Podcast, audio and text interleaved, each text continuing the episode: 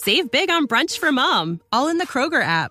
Get half gallons of delicious Kroger milk for 129 each, then get flavorful Tyson natural boneless chicken breasts for 249 a pound, all with your card and a digital coupon.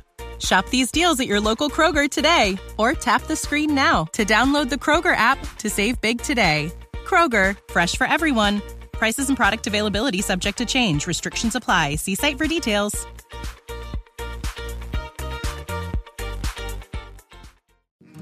So I, I know you've got a lot going on. But remember, I'm here for you. So bother me when no one's listening because I will. Bother me when it feels like it won't get better because it can. Bother me because you're never a bother. Whether it's a low point or a crisis, get help for yourself or a friend. Learn more at neverabother.org or call or text 988, available 24 7.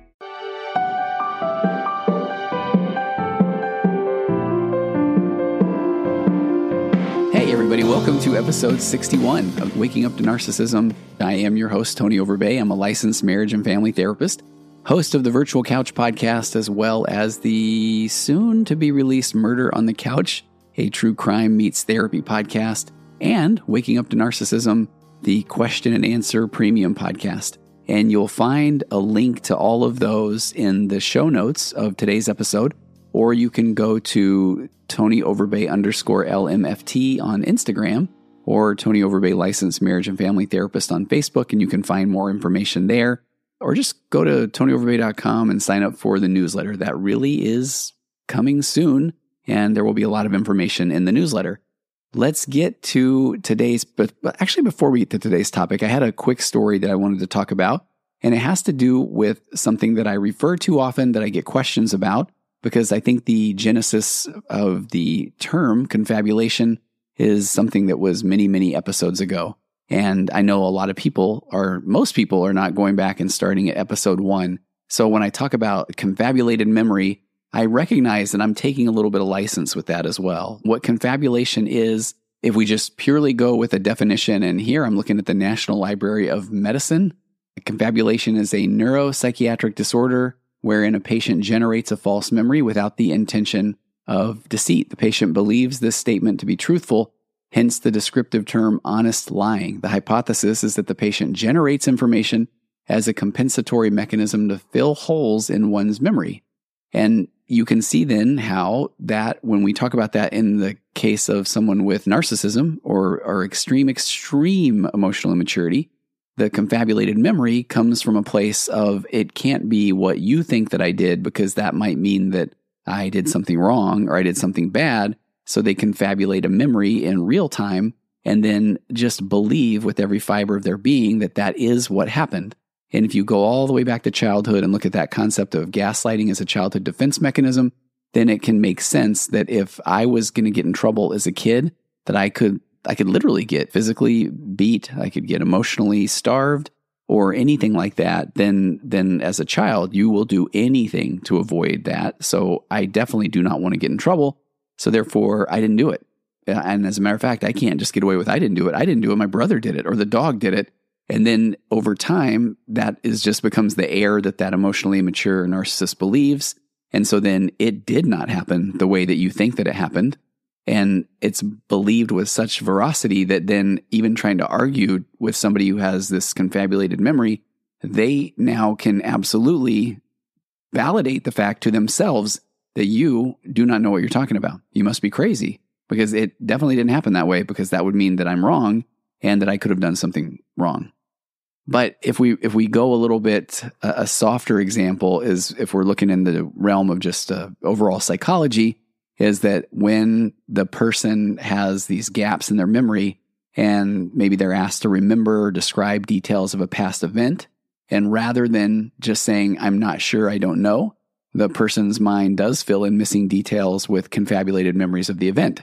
And now let me add one more piece to the puzzle. There is often a question when you start talking about confabulation that comes that is, what is the difference between a false memory and confabulation? And I really appreciate this is where the, the nuance, the subtlety comes in that uh, a memory error, memory errors are often looked at in a couple of categories. There's the error from omission or errors from commission. So omissions are forgetting errors. And then commissions are, in essence, false memories. So confabulation is a kind of commission error that occurs when somebody then fills in the gaps of their memory with stories. So that's what I think is pretty interesting. So with the narcissist or emotionally mature, you can see where that angle of, well, of course I know, and this is what happened. It's really hard for them to say, I don't know. Because if you are truly emotionally mature and narcissistic, then I feel like I have to weigh in and I'm probably right. So it probably happened this way. And so therefore I will confabulate this story or this narrative. So here's where I now want to enter the pathologically kind person who is still trying desperately to figure out wait a minute, am I the narcissist? Because I, I confabulate. I do. And so that must mean that I'm a narcissist. And this is where I feel like the concept of confabulation is often just associated with this intense negative, you know, from the medical definition to then the clinical psychology definition. And then we start getting into the concepts around, you know, just forgetting something versus creating a narrative. And so then does everybody that fills in the gaps with what they think happened, then are they therefore a narcissist or emotionally mature? And this is where I feel like, no, this happens. And it's one of the main things of why when I lay out my four pillars of a connected conversation, that after assuming good intentions or knowing there's a reason why somebody does what they do, says what they say, shows up the way they show up, that my pillar two is I can't say, Are you kidding me? That didn't happen. That isn't the way it happened. I don't believe you. Even if you believe that that is not what happened and you don't believe the person, this is where I feel like confabulation as just part of the human experience needs to, to be discussed more. Here's the story. This is the lead in to tell you the story. Earlier in the week, I had someone come in and well, before they came in, they shot me a text and said, I'm going to be five minutes late. And I thought, oh, okay, that's kind of funny. This person will send me that kind of a text from time to time. They're not always late. But then when they do, they typically arrive a couple of minutes before whatever time that they say that they will be. So if they say, I'm going to be 10 minutes late, they're there in seven. Five minutes late, they're there in three. And then I will say, hey, you got here early, late. And the person will let me know that they've sped or something like that and hilarity ensues, and then the session begins. So it's a normal situation where the person says, Hey, I'm going to be five minutes late. I say, No problem. See you when you get here. They show up, and I'm just working on some things at my desk. And then I, I say, Hey, you're a minute late because they got there six minutes after. So I was being hilarious, of course. And then this person said, Oh, no, I'm actually four minutes early. And I said, No, you said five, you were going to be five minutes late. They said, No, I'm going to be 10 minutes late. And then we both went to the proof. We we pulled out our phones and this person literally texted, "Hey, I'm going to be a few minutes late." And I said, "See you when you get here." So right in that moment, I, I thought that was such a good, simple example of where confabulation can occur just to regular human beings on a normal basis where there isn't something just incredibly important at stake. Because if you would have put me in having me take a polygraph at that moment, I knew. I was convinced. I absolutely could see it in my head as if I had photographic memory, which I do not, that it said five. He said five minutes late. And then this person was also convinced, absolutely, without a doubt, that he said 10 minutes late. So I, I really feel like that's such a good example of how I have this narrative that was already sitting in my mind about this person that when he texts, that he's normally early. And so if he says five, it's going to be three. And so I believe that that plays a role in the concepts around confabulation. So if you're having a discussion with somebody, that's why I feel it's important if they said, no, you were, when we had that conversation, I remember very well, you were in the kitchen and because you were sitting by the table. And then if you remember that I really think we were in the living room and I was standing by the TV, that part of my four pillars, the reason why I say, okay, I don't, that's fine. If one of you remembers it one way and the other remembers it the other way, then okay, man, I appreciate that. So now let's get into more of the content of the conversation because I feel like so often now the argument goes off into the weeds and trying to prove that I am right, that we were in the kitchen and the other person saying, no, you, you're wrong. We were in the family room. And when somebody, typically, this is where the more pathologically kind person is going to at some point say, you know what, it doesn't matter. And this person is, is going to stay on this until I finally agree. So then I say, no, okay, fine. I'm probably wrong. Yeah, we were probably in the kitchen. But just the mental calories spent on arguing a tit for tat back and forth fact that was most likely confabulated to begin with is where I feel like that is what can just zap the life out of somebody that's trying to stay present in a conversation.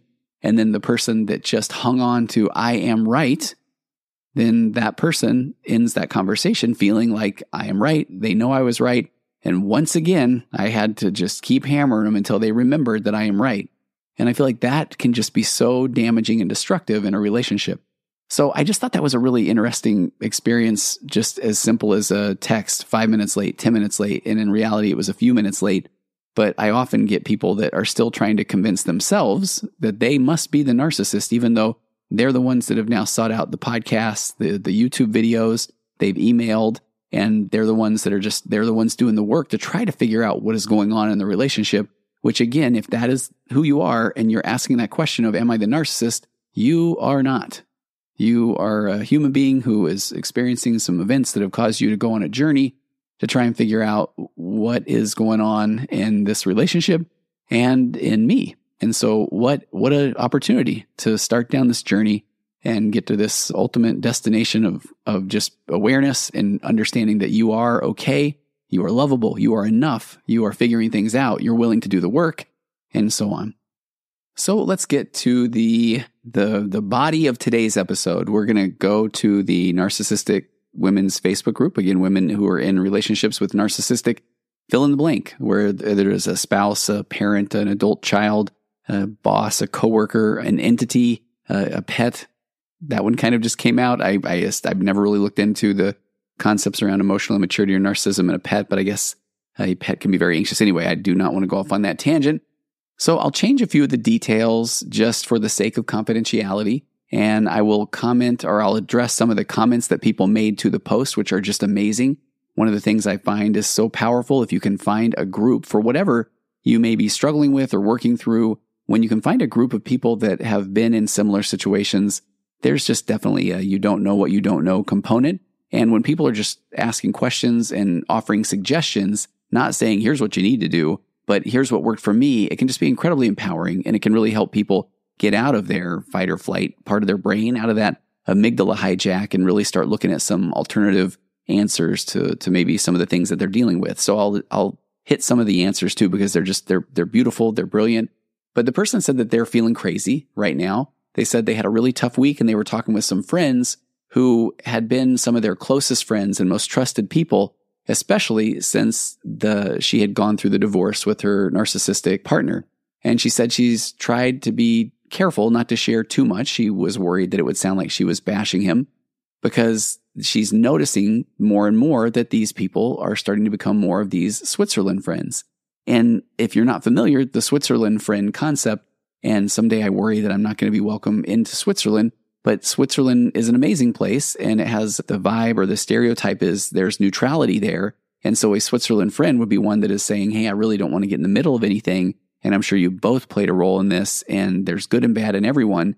And while that is a very good answer, if you have been in this type of a relationship, that isn't the correct answer. And so this is where I know it can sound complicated if somebody is listening to this and they haven't experienced in being in a relationship with someone who is emotionally immature or has these narcissistic traits and tendencies.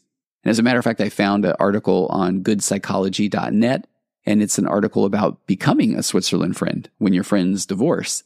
And it is fascinating because if you read it from the lens of, hey, there's two sides to every story, and you want to be there for both people, and don't judge and don't diminish either friend's pain, and don't act as the go between and keep your agenda out of it, and don't trash the exes, and don't gossip and don't compare their new partners it is all solid advice. But what I often say is there's an asterisk at some point that says, except for personality disorders or emotional immaturity, narcissistic traits and tendencies, because we're playing by a whole new set of rules that unfortunately only the people that have played that game know what the rules are. And it's really difficult to even get to the point where you have an awareness that there are different rules. So a Switzerland friend, I want you to know, is a very good thing in a lot of situations. But in this situation, it can feel the person who gets out of this relationship with an emotionally immature person or, or a narcissist has been someone that their own thoughts, feelings, and emotions have been squelched and put down for the entire, most, if not the entire relationship. So now when they are trying to open up to someone and that person is saying, yeah, but it feels like trauma, the complex post traumatic stress disorder, the relationship trauma, where once again, all of a sudden your body keeps the score and that visceral, that gut reaction is going to just fire up and you are not going to feel very safe. So she's talking about, she's noticing that these friends are becoming more and more Switzerland friends. But she said that she just had such a, an incredible experience that she wanted to share. And it was having to interact with this narcissistic ex partner and, and just being, in, in essence, forced to, to be around this person for a few days. And so she wanted to just share that. She wanted to share the, the things that are really interesting that she's noticed. And that can be a real time for self reflection. Because when you do find yourself outside of that unhealthy relationship and you can calm down your, your fight or flight response, then you can start to look at things with more curiosity and you can see how things were when you were in the context of where you were before. So you can, it's almost as if you're looking in on yourself and now you recognize, oh man, that's when I would try to manage my own anxiety by being a people pleaser. Or that's where if I, I was trying to figure out the right thing to say, to keep him calm. And so that can be a really interesting thing when you can step away from it enough to see that. So she said, I wanted to share these things. I really did. And so I started to tell a little bit. I didn't want to bash him, but she said it ended up being incredibly, very invalidating and very validating of him and his situation and feelings. And, and I appreciate this. She said, I noticed at first that it didn't seem to affect me as if now I was immune and I could see it as a popcorn moment which is one of those situations where I'm just sitting back and I'm eating popcorn. I'm watching the show. I'm watching the show of, oh, the, they have been bamboozled by this person. And now they too are buying into that narrative. And isn't that adorable? Because I did that for 20 years. And so that, that makes sense. I can understand. But having a popcorn moment, but then the more that the conversation went on and on, then it just started to not feel like so much of a popcorn moment, but we slip right back into that, that deeply rutted neural pathway of what is wrong with me. Maybe it is me. Maybe I am the problem. She said she just started to feel crazier than ever. She said, he left me. He cheated on me. Still, he is being validated by everyone he talks to, even her friends and her family. So she started saying, I start feeling like there must be something wrong with me for not seeing myself in this. And she said, if everybody thinks he's fine and I am crazy, then that must mean that I am having very irrational reactions, right? And then she said, then I thought, man, I am so glad that I am seeing an amazing therapist tomorrow. But then she said, but then I even noticed that being broken because I kept thinking, well, my therapist, she's paid to validate me. It's her job. So I'm sure she actually thinks I'm acting crazy too. And it's been just total crazy making. So she said, I've gone deep into this feeling of not being in touch with reality. And I feel now like I'm starting to lose it again completely. And she said, any advice how to get out of this state? And I, I just wanted to address that. And, and I want to start with a concept that I did a virtual couch episode a week or two ago. And, and I just went off on a little bit of a tangent, an intentional tangent around managing our emotions, managing our anxiety, especially if once you become aware, this is one of these concepts that I just love because when you become aware of this, what we're going to talk about next, you, you can't unsee it. So what that looks like is how often do you feel, let's say that you are talking, let's just go with an easy one. Let's say you're talking with a teenager. You'll say, my teenage, we'll say one of my teenage daughters. And one of my teenage daughters is really anxious and upset, and she doesn't feel like her friends are listening to her. And if I say, if I, first of all, one of the worst things I can do is say, well, it's not that big of a deal. Or, uh, you know, well, I'm sure that they have some problems that they're working through too. Then that is going to feel completely invalidating. So in my four pillars of a connected conversation, pillar one, I'm assuming good intentions that my daughter is expressing herself the way she is, or there's a reason why, because she may already be in that amygdala hijack. So, pillar one is I'm assuming those good intentions, or there's a reason why she's saying what she's saying, which leads to pillar two, where if I'm telling her it's not a big deal, or just look at it this way, that is a indirect way of saying, hey, you're wrong. Your feelings and your emotions, they're wrong. And so I need you to think a different way. And here's where I want to jump into today's, uh, even more about today's topic. So, part of why we like to tell people what to do, or why we like to tell people that they're wrong, or why we like to tell people that you just need to look at it a different way, I believe if I am being self, you know, self confronting, that that really is about me and my anxiety, my emotions. If my daughter is having a really difficult time and she's being emotionally expressive and she is just, and she's crying and sobbing and becoming inconsolable, then that makes me feel uncomfortable. So what do I do with that discomfort? Then I want to tell her, calm down. I want to tell her it's not a big deal. I want to tell her, hey, they probably have a, a different side to this. So all of a sudden I've taken her pain and her emotions, her, what she's feeling, her reality, her experience. She knows those people better than I do, but I just made it about me, but without even really realizing that because I don't like the discomfort of seeing someone I care about upset. So I want to calm her anxiety down. I want to tell her to not worry about it as a way to calm my own feelings down. And I think that is such a, a fascinating thing that when you, again, when you see that and learn that, that it, it just becomes prevalent and you see that in so many different areas. I've got someone right now that I'm talking to that is having a struggle with their boss. And when they are talking with their boss, their boss doesn't want to take the time to listen to this person that I'm working with.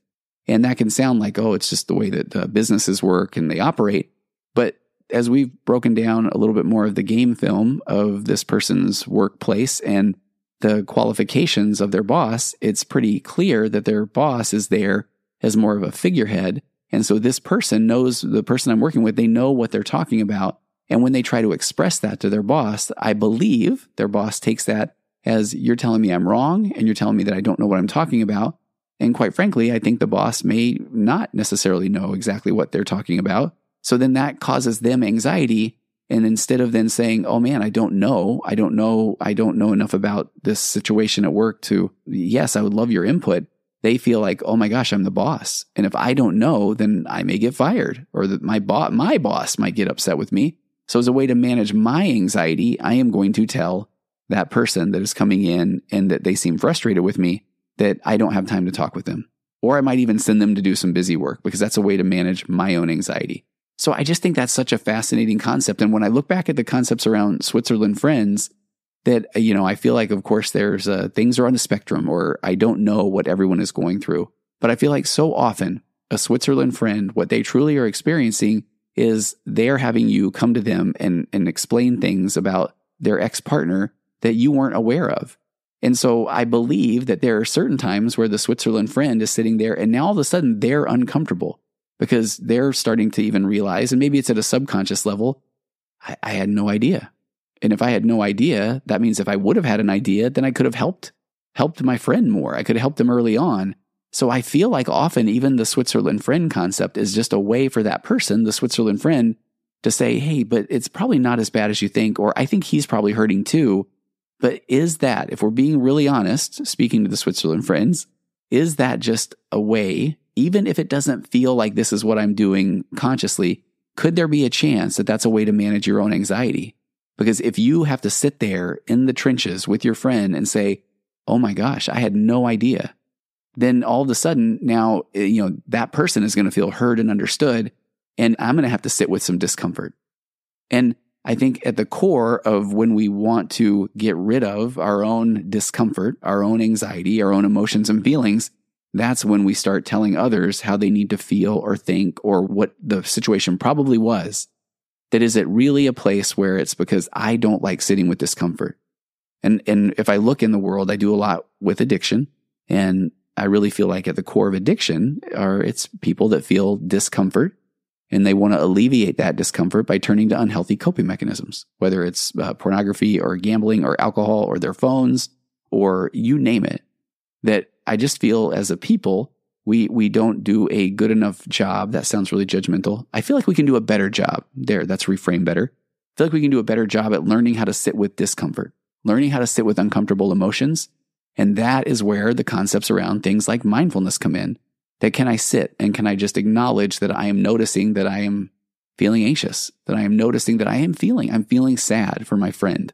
And so instead of me needing to alleviate my sadness or get rid of my anxiety by telling them that, hey, he's sad too, there, or are we all even? Or by saying, you, you probably don't know even what he's going through, or yeah, I'm sure that you played a role in this as well. That am I really saying that because it's coming from a place of, I don't want to sit with discomfort? And at what layer, what level is that that I don't want to sit with that discomfort? Is it because I don't know how to help this person, this friend of mine? Is it because I may actually be in a relationship that I don't feel is necessarily the best as well? On that note, I was talking with someone just a couple of days ago, not in a therapeutic setting, but I thought this was really fascinating. This person is, they're starting to really figure out what they want to do with their life and they're trying a lot of different things. And a friend of theirs had approached them and said, Man, what's it like to really not feel like you're doing a lot with your life? And it really crushed this person that I was talking to. And, and it really did break my heart because there was no curiosity there. There was no, hey, what are you up to? What are you up to in your life? This person that had projected this, that was, I believe, most likely already in a career or a situation or a relationship that they didn't really want to be in. But as a way for them to feel better about it, they felt like, okay, I can alleviate my pain or my discomfort by, in essence, projecting this onto someone else. And if I can make them feel bad, it puts me in this one up position. And, and I say all this stuff that so much of it happens at this subconscious level. And it's because I really feel like so many people aren't really willing to do that work, that self confrontation or the mindfulness practice or an ability to sit with that uncomfortable feeling or emotion and, and acknowledge it and even thank my body for the, the feelings and the emotions I'm feeling. And, and this is because, you know, when we're young, it's so easy, even the very best intentioned parent to tell a kid to, hey, don't worry about it, bud. It's not a big deal. And that's probably not what they meant. And so even when we mean that well, even in that parenting situation like that, we may even say to ourselves, no, I'm doing that because I really, I, I want to let them know that sometimes they don't need to worry about things. But what I'm saying is I'm telling them, hey, don't, don't worry about your own feelings or emotions. And in essence, I don't really want to sit with this uncomfortable feeling of you expressing your emotions with me. How often do parents say things like, hey, don't, don't cry, buddy. Don't cry. It's not a big deal. It's okay. Everything's gonna be okay. And so we're just telling somebody, hey, get rid of those emotions as quick as you can because I'm feeling really uncomfortable and you might embarrass me because we're out in public. Nobody likes a kid crying at Chuck E. Cheese. Although, really, there's like tons of kids crying at Chuck E. Cheese because those giant animatronic mice. But anyway, but I really want to help people learn to sit with that discomfort and, and notice where that's at in my body and even be able to say, hey, I appreciate my body giving me these emotions because my emotions are there for a reason. A lot of times, you know, anxiety is there as a warning or anger is there as a way to, to make sure that we're not being tread upon or that there's not injustice. And so those feelings, those emotions really do need to be felt and heard and understood. And so even a Switzerland friend, getting back to that, can often just be someone that is in essence communicating, Hey, I don't like feeling uncomfortable and having to take a side then I worry that somebody else is going to find out and then they're going to tell me, I can't believe you took a side. When in reality, if you know that your friend has gone through a lot and you've been able to hear her and listen to her, and you know that spouse and you've witnessed that behavior as well, that it really is okay to be yourself, to be true to yourself and be able to express to your friend that, man, I hear you and I see you and I'm here for you and I can't believe, like, tell me more. What is that like? What are those things that you're observing? And what's that like for you? That must be crazy. It, because I don't even have to express my opinion because so often that expression of opinion, I want somebody to come from a confident place and express their opinion, but not if it's only about alleviating their anxiety. So I want to move on to another, and and this is these are today what I'm talking about. I don't have a in this article. This expert says this. I really feel like those concepts around alleviating anxiety, not sitting with discomfort are things that I, I feel confident of from the years of just helping people and, and spending time in the chair, getting the reps in, so to speak. But on that same note, there's another concept that I think is really interesting to explore. And someone in the group had responded and they were talking about doing some IFS or internal family systems work. And internal family systems is a really fascinating type of therapy that I will, I would love to know more about in an internal family system, it basically is taking a look at your whole person, your personality. It, there's almost these multiple sub personalities or families within each person's mental system. And in my recovery program, the Path Back, my online pornography recovery program, there's actually a module that I do in there where we address, we personify the sub personality and the belief, just a real general overview of internal family systems. It really is fascinating is that there were parts of your life where there had been trauma or abuse, that sort of thing. And then you almost break off this exiled emotion, and then you have a protector is there as well. And I think one of the easiest ways to the, the one of the examples I remember hearing at a training I went to once, and again, I don't know enough about internal family systems, and I would love to because I think it sounds just fascinating. But someone had talked about being, in essence, a perfectionist, and they had a, I didn't even realize you could get above a 4.0 in school, and they had a 4 point whatever, five, six, seven. And particularly, they were incredibly intelligent in math and those STEM subjects. And when we were talking about it, this person had identified that their father had told them that he thought that she was dumb, was the word he used, and stupid. And these words, when she was little, a lot. And so that just crushed her. But the way to survive is that her internal family system broke off this exiled emotion of just sadness and grief and pain and fear. And there was a protector. There was a protector there. This personality, the subpersonality is a protector that then was going to do anything within its power to never, to make sure that we never were called stupid again. So I will work harder. I will do better. I will become the very best and smartest because that hurt so bad to be called stupid or dumb by a parent when this person was young. So the internal family systems model talks about these subpersonalities that have developed as protectors for these exiled emotions. So uh, one of the theories that I, I am working with is you've got internal family systems and then you've got family systems theory. And so with family systems theory, that is in essence talking about, and I think this is, uh, and I think you'll maybe see where I'm going to go with this too, is that family systems theory, I believe applies to friendships and entire family organizations, whether it's your quote nuclear family, mom, dad, and the kids, or a blended family, or if it's even if you're just your work family. But family systems theory, it's a theory of human behavior that defines the family unit as a complex social system where the members interact and they influence each other's behavior. And so I really believe that when you look at things like Switzerland Friends, I think that again, we, are dealing with the discomfort and people managing their emotions and anxiety through other people. But then I also feel like if you're looking at the family systems theory and you look at your friendships as a family system, that what role do you typically find yourself? And I find that so many of the people that are the pathologically kind people and these relationships with the emotionally immature, narcissistic people in their lives, that they are often that scapegoat. Or there's a phrase that's been going around the world of things like TikTok of trauma dump, you know, trauma dumpster, or somebody that you are the person that people go to and dump all their trauma because you'll listen and you're kind and you'll say all the nice things. But then when it comes time for you to express yourself, then those people don't want to hear it. Why? It gives them anxiety because that's not the role that they play. They play that role where they say things to you and you thank them for it and you tell them they're handling it very well and you tell them they're amazing and wonderful.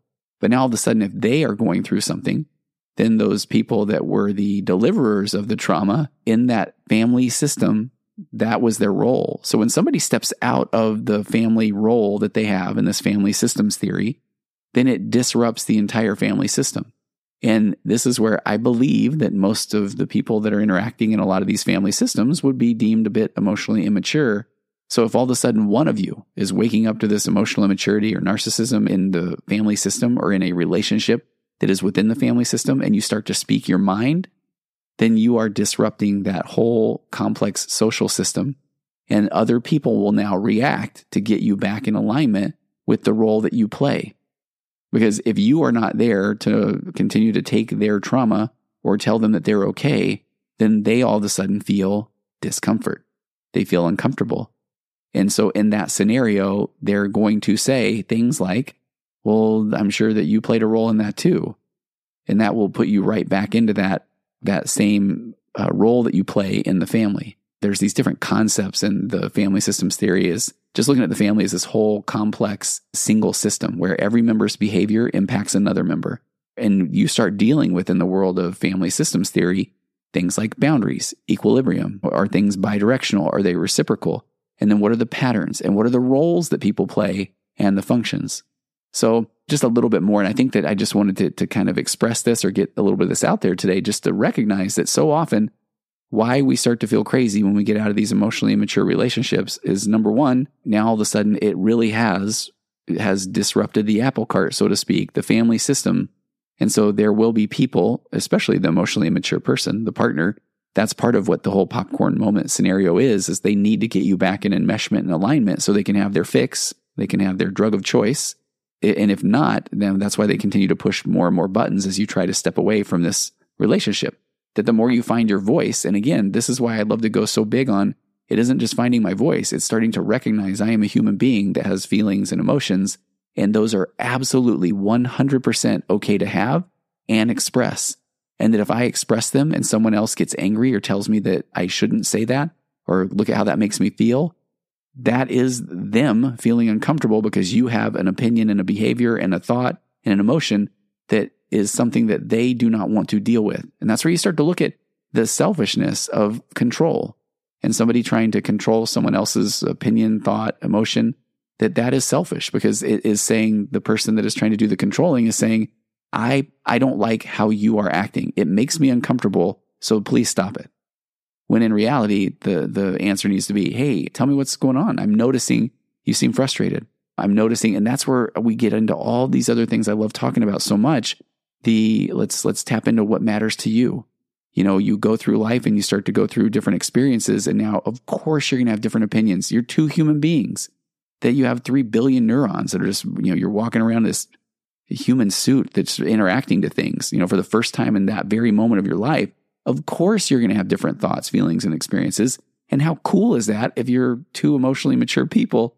Then you realize, wow, this is amazing. What do you think? I mean, this is these are my thoughts. So anyway, there's so much there. But one of the things that can be a challenge if you really look up the world of family systems theory is that a couple of the criticisms there one of the problems is that this kind of therapy, family systems therapy, or it includes failing to address these like neurobiological things or mental health issues like personality disorders. So if you have severe emotional immaturity in the family system, then when you try and change up the family system, then that emotionally immature narcissistic person is going to lose their mind and trying to keep the family system intact because that's what they've set up to work for them to give them this again this supply that they need for power and for validation. And and that's the way that they feel like they are that they matter is by having this control or power so i'm going to leave it there. I had promised that i would uh, or i had mentioned that i would get to some of the comments that are in the group but i realize this one is starting to go a little bit long. And so i will wrap it up there. Maybe we'll get a part two down the road or a bonus episode. But even for the people that are in the group that commented on this post, the comments were amazing. And, and really, there were people that were talking about doing everything from some somatic work to breath work to be able to stay in the present moment, to be able to reach out to friends, to just be able to go back through the narrative and know that you've done a lot of work to get to that place that you are. And then just being able to say, Hey, check this out. Here's what I learned today. I learned that when I really want to open up, about some situations that seem pretty crazy with me interacting with my narcissistic ex, that in those scenarios, I need to make sure that I'm not talking to a Switzerland friend. And maybe that's where you need a support group or a good therapist that you can talk to because the more that you put yourself out there, and if you're met with this invalidation or these, yeah, but it could have been, you know, what about him? That that isn't going to be, those aren't the friendships that are going to be necessarily there over the long haul. And this is where you have this opportunity now to trust your gut and to create friendships, not just with people that are filled with yes men, but people that are willing to understand where you're coming from and not just immediately need to quell their own anxiety by saying, well, it could have been this or could have been that. You know, it could be something that you're not aware of instead of starting with the tell me more about that. So I really appreciate, as always, people that are here and listening. And I appreciate your feedback, your comments. Please continue to send your stories and your questions. And I do, I read them, I see you, I hear you. If you're interested in joining a support group, I, I have the one with the women in the relationship with narcissistic fill in the blank entities. And I, after that last episode where I talked a lot about the men's experience, I've had more men reach out. So coming soon is, is going to be a men's group as well. And then I just, again, thank you for your support. The numbers continue to just grow and rise. And so I'm grateful that we're finding the people that are really looking to feel heard and understood. And it is, it is part of the process. How long does it take? Hell, it takes as long as it takes. And I know that's such a, such a cheesy, horrible uh, answer, but at some point it, it, will change and things are going to change for the better. And you are starting to understand and figure out that it, you are okay.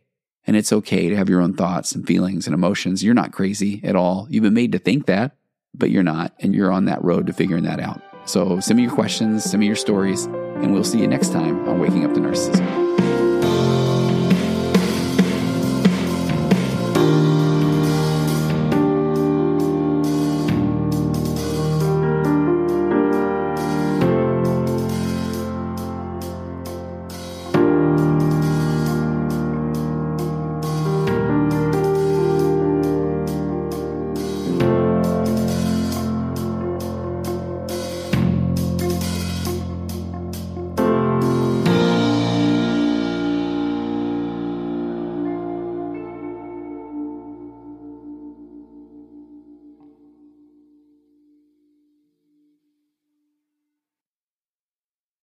Save big on brunch for mom, all in the Kroger app.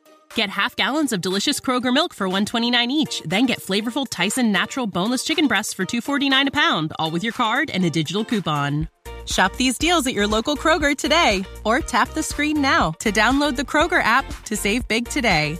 Kroger, fresh for everyone. Prices and product availability subject to change. Restrictions apply. See site for details.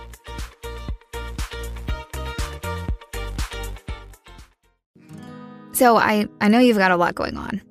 But remember, I'm here for you. So bother me when no one's listening because I will. Bother me when it feels like it won't get better because it can. Bother me because you're never a bother. Whether it's a low point or a crisis, get help for yourself or a friend. Learn more at neverabother.org or call or text 988, available 24 7.